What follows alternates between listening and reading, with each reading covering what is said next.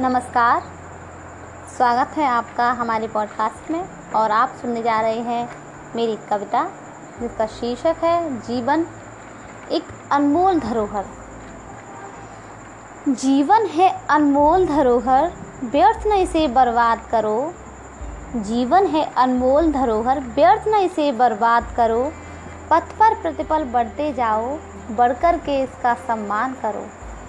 ये तो है प्रभु का एक तोहफ़ा, व्यर्थ न यूँ ही गवाओ। ये तो है प्रभु का एक तोहफ़ा, व्यर्थ न इसे गवाओ।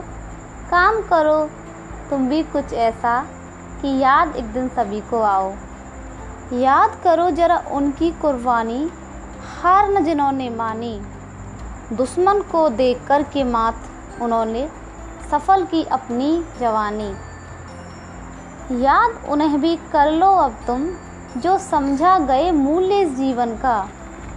याद उन्हें भी कर लो अब तुम, जो समझा गए मूल्य इस जीवन का।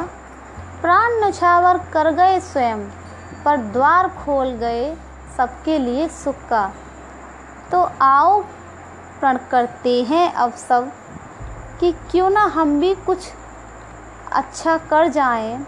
ना सही देश के लिए बस पर खुद की एक पहचान बना जाएँ।